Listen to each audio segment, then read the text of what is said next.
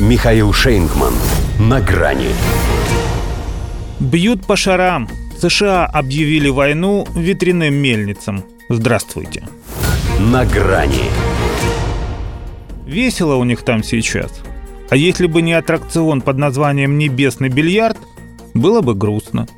Потому что через несколько месяцев дефолта Нижняя палата все никак потолок госдолга поднимать не хочет.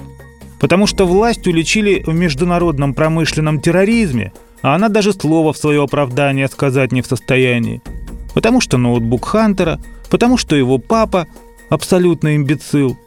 Сам признался, что когда слышит президент Соединенных Штатов, оглядывается и говорит «Где он, черт возьми?». А он вот он, без страха и упрека сражается с ветряными мельницами. Бьет по шарам, то есть. Лично отдавал приказы а те летят косяками, заставляя народонаселение забывать обо всех прочих косяках. Поэтому и командование воздушно-космической обороны Северной Америки НОРАД не «но радуется».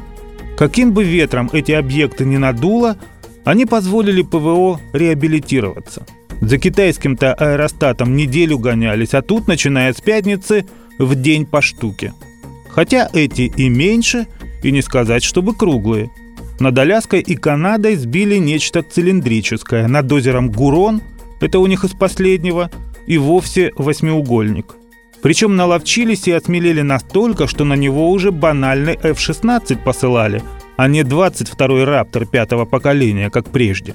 Хотя не факт, что эти зонды тоже были всего лишь китайскими, или, спасибо Оттаве вспомнила, с кем они все нынче не воюют, российскими. Бери выше – не исключил глава НОРАД Глен Ван Херк внеземное происхождение нарушителей. Им же тут, как той тучки-тучки-тучки, а вовсе не медведю, медом намазано.